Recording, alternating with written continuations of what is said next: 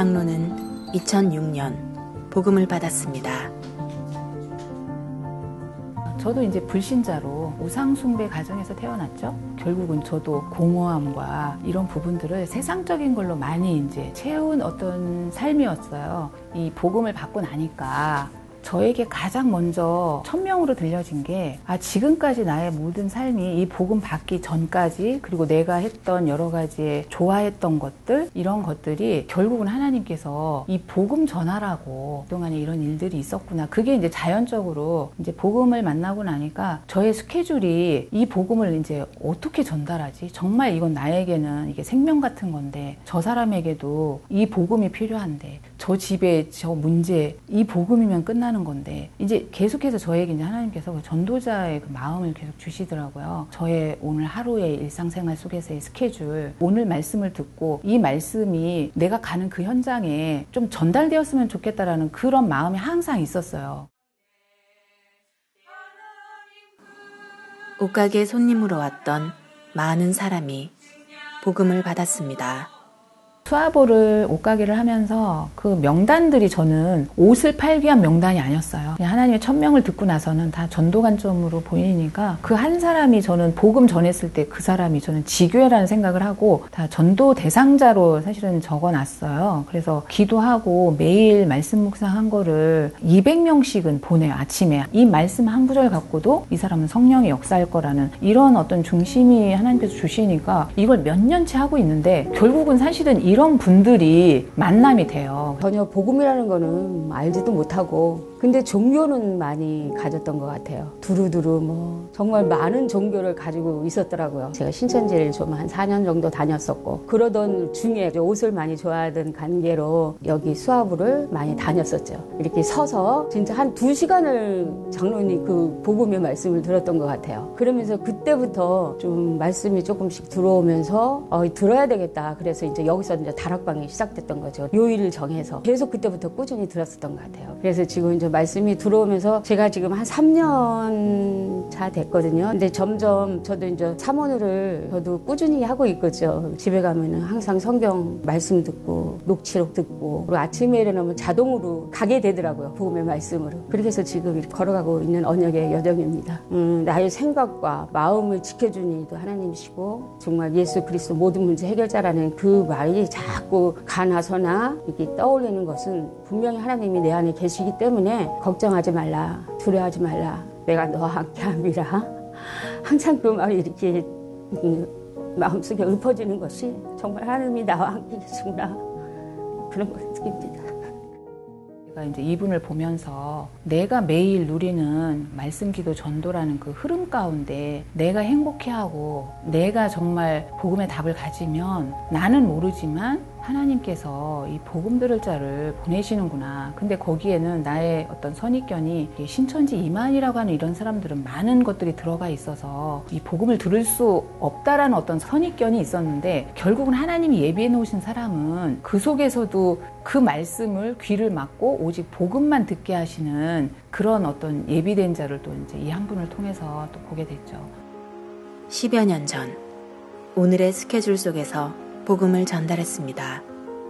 저도 이제 모든 것이 어, 육신적으로 채우는 거였기 때문에 일주일에 한 번씩 꼭 가야 되는 그 속에서 네일샵에서 우리 민경아 집사님을 만난 거고 또 똑같이 오늘 내가 받은 이 행복한 복음이 저에게도 전달됐으면 좋겠다라는 그런 마음을 갖고 가니까 손톱을 받는 중에도 하나님은 서로 대화 중에도 꼭 이 말씀은 전하게 하시더라고요. 그래서 어, 짧게나마 내가 잡은 언약 여러 가지 얘기 중에 하나님은 또 꼭 그 말씀을 성취하시고자 꼭 그 말씀을 하게 하시더라고요. 근데 그게 안 듣는 것 같고 반응이 없다고 해도 계속해서 하나님 마음은 지속해서 갈 때마다 그 말씀을 꼭 하게 하셨어요. 처음에 만날 때는 불신자셨거든요. 그분도 엄청 우상숭배 하시고 그런 명품 좋아하시고 뭐 그런 분이셨어요. 근데 이제 어느 순간 그 오셔갖고 복음을 말씀을 하시는데 복음이 있으면 행복하대요. 근데 나는 돈이 있어야 행복할 것 같은데 겉으로는 말을 못하고 아니 무슨 복음이 뭔데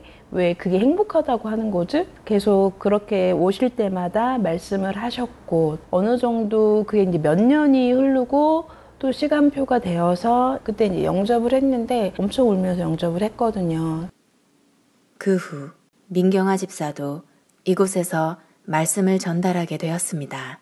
그 전날 일단 오늘 예약이 되어 있는 손님을 놓고 그분의 이름을 쓰면서 아, 이분에 대한 계획이 뭘까요? 하면서 이제 그날의 말씀의 제목과 그날 주시는 그 본문의 말씀을 가지고 질문을 하죠. 아, 이분에게는 하나님 어떤 말씀을 전달하기를 원하십니까? 이분을 놓고 이제 그날의 말씀을 가지고 기도를 하게 되는 거죠. 그때 그 앞에서 그분을 이렇게, 이렇게 관리를 해주면서요. 많은 사람들이 복음을 들었습니다. 저는 처음 복음을 받은 게 18살 때 민경아 집사님을 통해서 복음을 받았는데 사실은 그때는 제가 네일 아트를 하고자 하는 생각도 없었고 뷰티 쪽으로 내가 와야겠다는 생각을 전혀 하고 있지 않았어요. 그런데 이제 딱 맞은 거예요. 민경아 지사님이 이 현장에 사람이 없었고 저도 전도에 대한 궁금하니까 네일 아트를 배우고자 해서 이 현장에 온 게 아니라 전도가 궁금해서 왔던 현장이었어요. 1년 정도가 됐는데 그 기간 동안 하나님이 영적으로 또 기능적으로도 계속해서 조금씩 조금씩 성장하게 하시는 게 너무 보이다 보니까 모든 한 사람 한 사람 장로님, 뭐 집사님, 목사님 사람들의 기도 속에 내가 있었기 때문에 이 현장에 있을 수 있다는 게 가장 감사해요. 민스네일은 이번에 예비지교회로 파송받게 됩니다. 우리 그 민경아 집사님하고는 계속해서 훈련 함께 하고 뭐 함께 말씀 가지고 강단 가지고 그리고 전도 현장에서 또 그걸 가지고 포럼하고 함께 기도하고 한 주에도 세 번씩 정도 뭐 만남 그러니까 가장 중요한 게 그 한 사람의 제자로 세워질 때까지는 그 만남이 지속해서 이루어져야 된다라는 그런 어떤 확신이 지금도 이제 세워지면서 많은 어떤 여러 가지 사건과 일이 있었지만 그걸 넘어설 수 있는 것들이 결국은 복음의 흐름, 말씀의 흐름, 요 속에서의 그 말씀의 능력으로 말미암아 우리가 할 수 없지만 서로 하나가 될 수 있는 그런 하나님이 이루어 가시는 일들을 볼 수 있었던 거죠. 2017년 갑자기 암이 생겼습니다.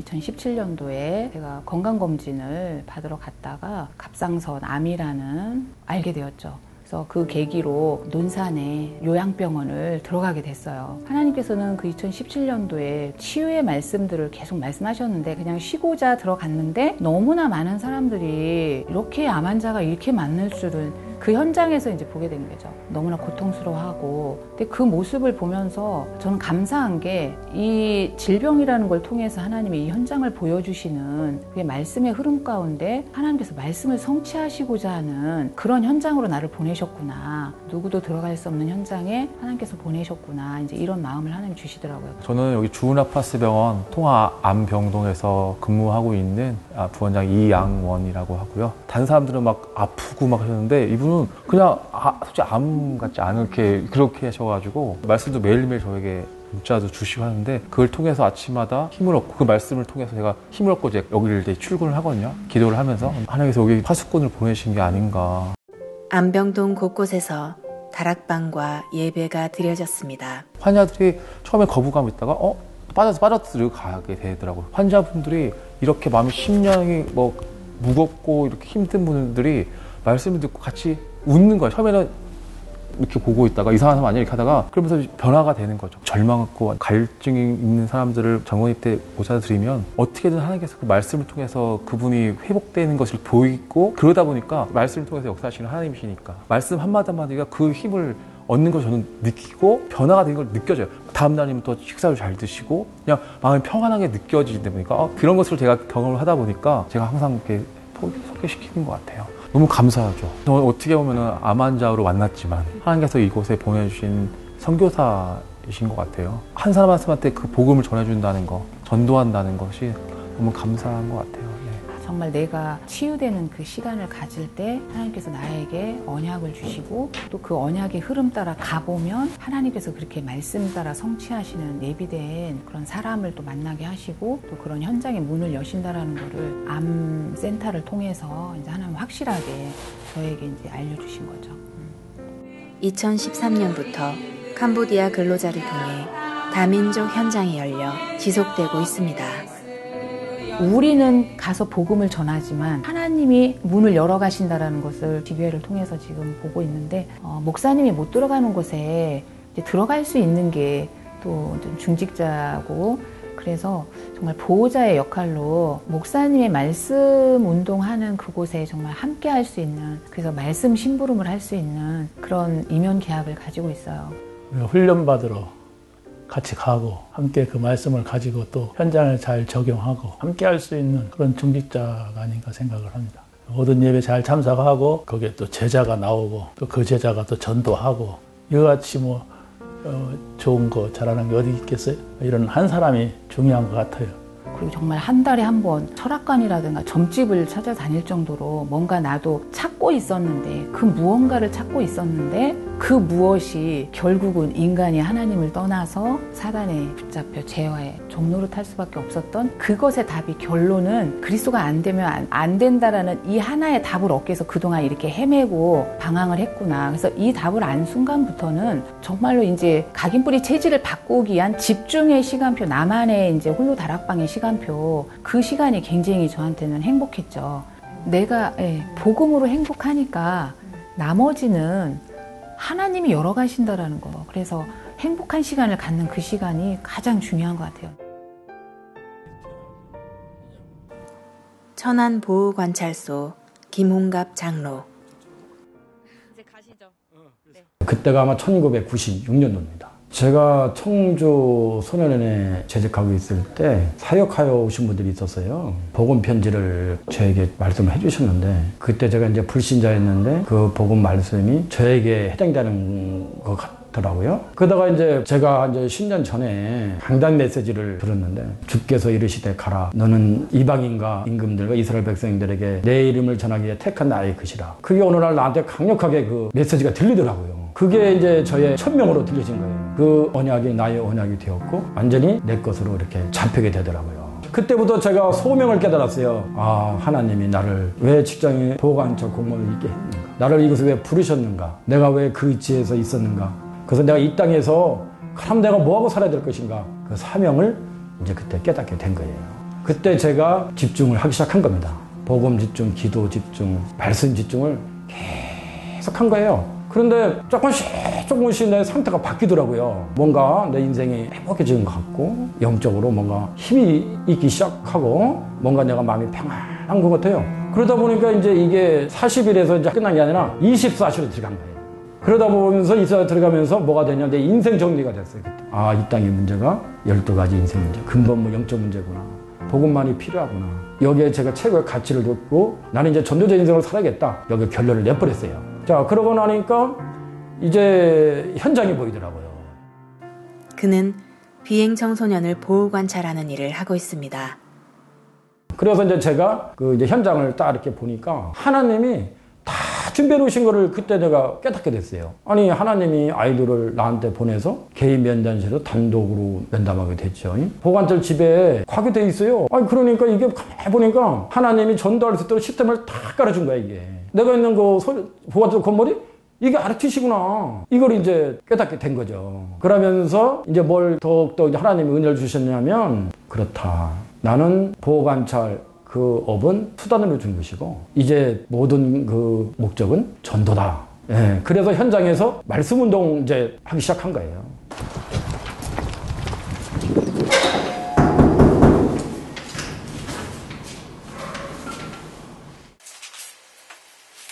자, 넘어서 1장 17절에 자, 진이가 한번 읽어봐. 응.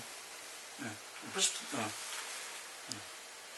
응. 시작. 이인의 믿음으로 말미암아 살리라. 오케이. 그래서 그 그리스도가 바로 성령으로 너와 함께하는 거야. 자, 그럴 때 어떤 일이 나 하나님이 너의 아버지가 되는 거야. 알았지? 감사합니다. 오늘도 성령께서 이 아이에게 역사해 주옵소서. 저 올해 19살의 천안산 이진입니다. 거의 옛날에는 막 새벽에 돌아다니고 나쁜 애들이랑 만나가지고 사고침 생각만 하고 진짜 그때는 몰랐죠. 그리고 재판 받고선 보관죄 가서 장로님을 만나고 완전히 달라졌죠. 이제는 그냥 막 싸우지고 그랬는데 그런 마음이 다 사라졌어요. 보호관찰 경사져 다니면서 장로님한테 말씀도 많이 듣고 하는 얘기도 많이 듣고 그게 자꾸 귀에 담겨가지고 장로님한테 연락을 하게 돼요. 그래가지고 말씀 들려달라고 그렇게 얘기해요. 저가 지금까지 이렇게 잘하고 있는데 계속 잘하게끔 인도해 주시면 좋을 것 같아요. 그냥 성경을 읽었을 때는 하나님이 되게 두려웠거든요. 복음을 해, 전해주신 걸 듣고 나서 마음이 너무 편했고요. 매일 아침마다 전해주시는 그 말씀들이 다 하나하나 저에게는 하나님의 말씀으로 들렸습니다. 사실 저희 일이 되게 바쁘고 많거든요. 그런데 그 와중에도 오전에 10분이고 20분이고 30분이고 저에게 와서 좋은 말씀을 많이 해주시거든요. 그때마다 그렇게 들리는 것들이 자연스럽게 저에게 스며들어서 좋은 하나님의 말씀을, 그러니까 복음을 듣고 나니까 그거를 누군가에게 또 전달을 해주고 저로 인해서 누군가가 행복하고 이렇게 하나님의 말씀을 들음으로써 마음이 편안해지고 그러니까 그런 것들이 함께 나누면 좋겠다는 생각이 들더라고요. 곳곳에 말씀 운동이 일어났습니다. 저는 이제 현장에 들어가면은 꼭 그 얘기 합니다. 나는 너를 도와 주러 이제 왔다. 그러나 육신적인 것도 필요하지만 나는 내가 만난 하나님, 이 하나님을 만나서 내가 너무 행복하다. 그냥 많은 사람들이 예수가 그런 걸 몰라가지고 지금 이렇게 불행하 살고 있는데 나는 여기 답을 가지고 있다. 그래서 내가 이거를 너한테 반드시 내가 얘기해야 된다. 그러면서 제가 밝힙니다, 저를. 저는 교회 장로입니다. 장로기 때문에 장로는 먼저 기도부터 해야 됩니다. 그래서 기도 확 해줘요, 제가. 축복기도 하면 좋아하잖아요. 기도해줘. 싫어하는 사람 아무도 없더구만, 뭐, 중두시 좋아하더구만. 그래서 기도 하고 보호관찰 하지만 하는 척 하면서 복음운동 하고 전도제자 세우고 이렇게 해가지고 그 현장에 말씀 운동을 쫙 깔은 겁니다. 야, 우리도 이 시대, 이 시대 전도자 김인찬. 어, 네가 학교생활 이렇게 잘 적응하니까 또 나는 진짜 기쁘다.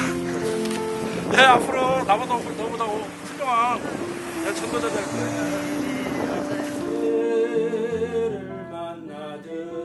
저희가 한 1년 전부터 보호관찰을 받게 됐어요. 그래서 장로님을 만나게 됐고요. 어, 장로님께서 늘 예배와 말씀으로 아이를 이렇게 이렇게 대해 주셨어요. 그래서 아이가 비전을 이게 품기 시작했고 그리고 삶 속에서도 좀 하나님 많이 의식하고 하나님 위주로 아이가 생각하는 거를 제가 많이 느꼈어요. 오직 예수 복음이면 어, 사단의 이런 영적인 눈을 아이한테도 계속해서 얘기를 해주셨어요. 저를 저 법적으로 어떻게 다룰 수 있는 사람이니까 되게 긴장했고 엄청 무서웠던 존재였던 것 같아요. 집에 귀가하고 나서 항상 계장한테 전화를 드리거든요. 항상 말씀도 전해주시고 기도도 해주시고 하니까 제 마음에 항상 계신 분이 예수 그리스도라는 걸 제가 항상 느껴요. 그래서 오늘 예수를 내 안에 믿고 영접하는 기도 하겠습니다. 네. 자, 그래서 이제 우리가 하나님 자녀가 되는 길은 예수를 구주로 믿고 영접하는 거예요. 자, 자 따라하세요. 저를 따라하면 됩니다.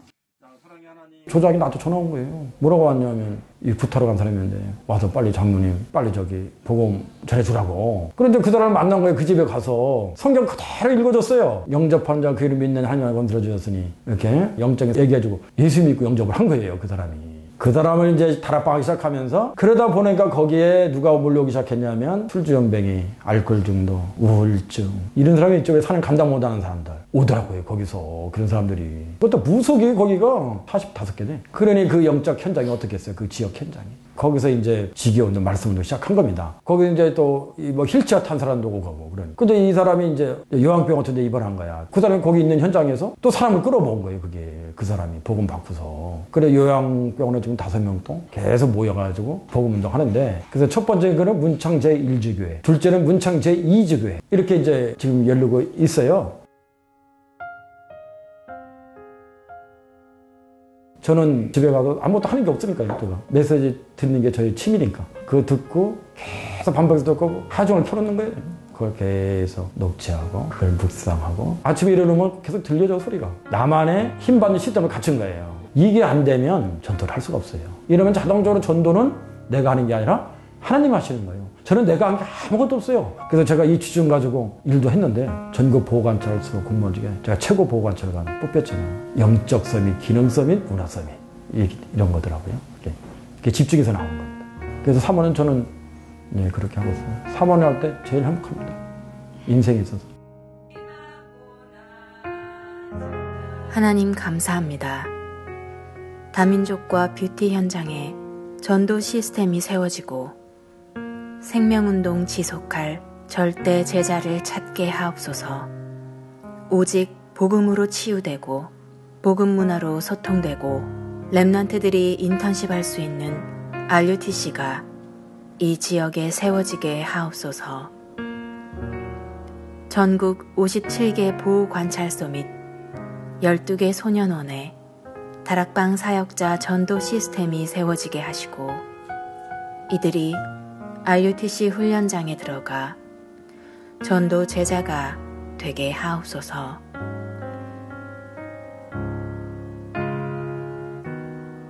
예수 그리스도 이름으로 기도합니다.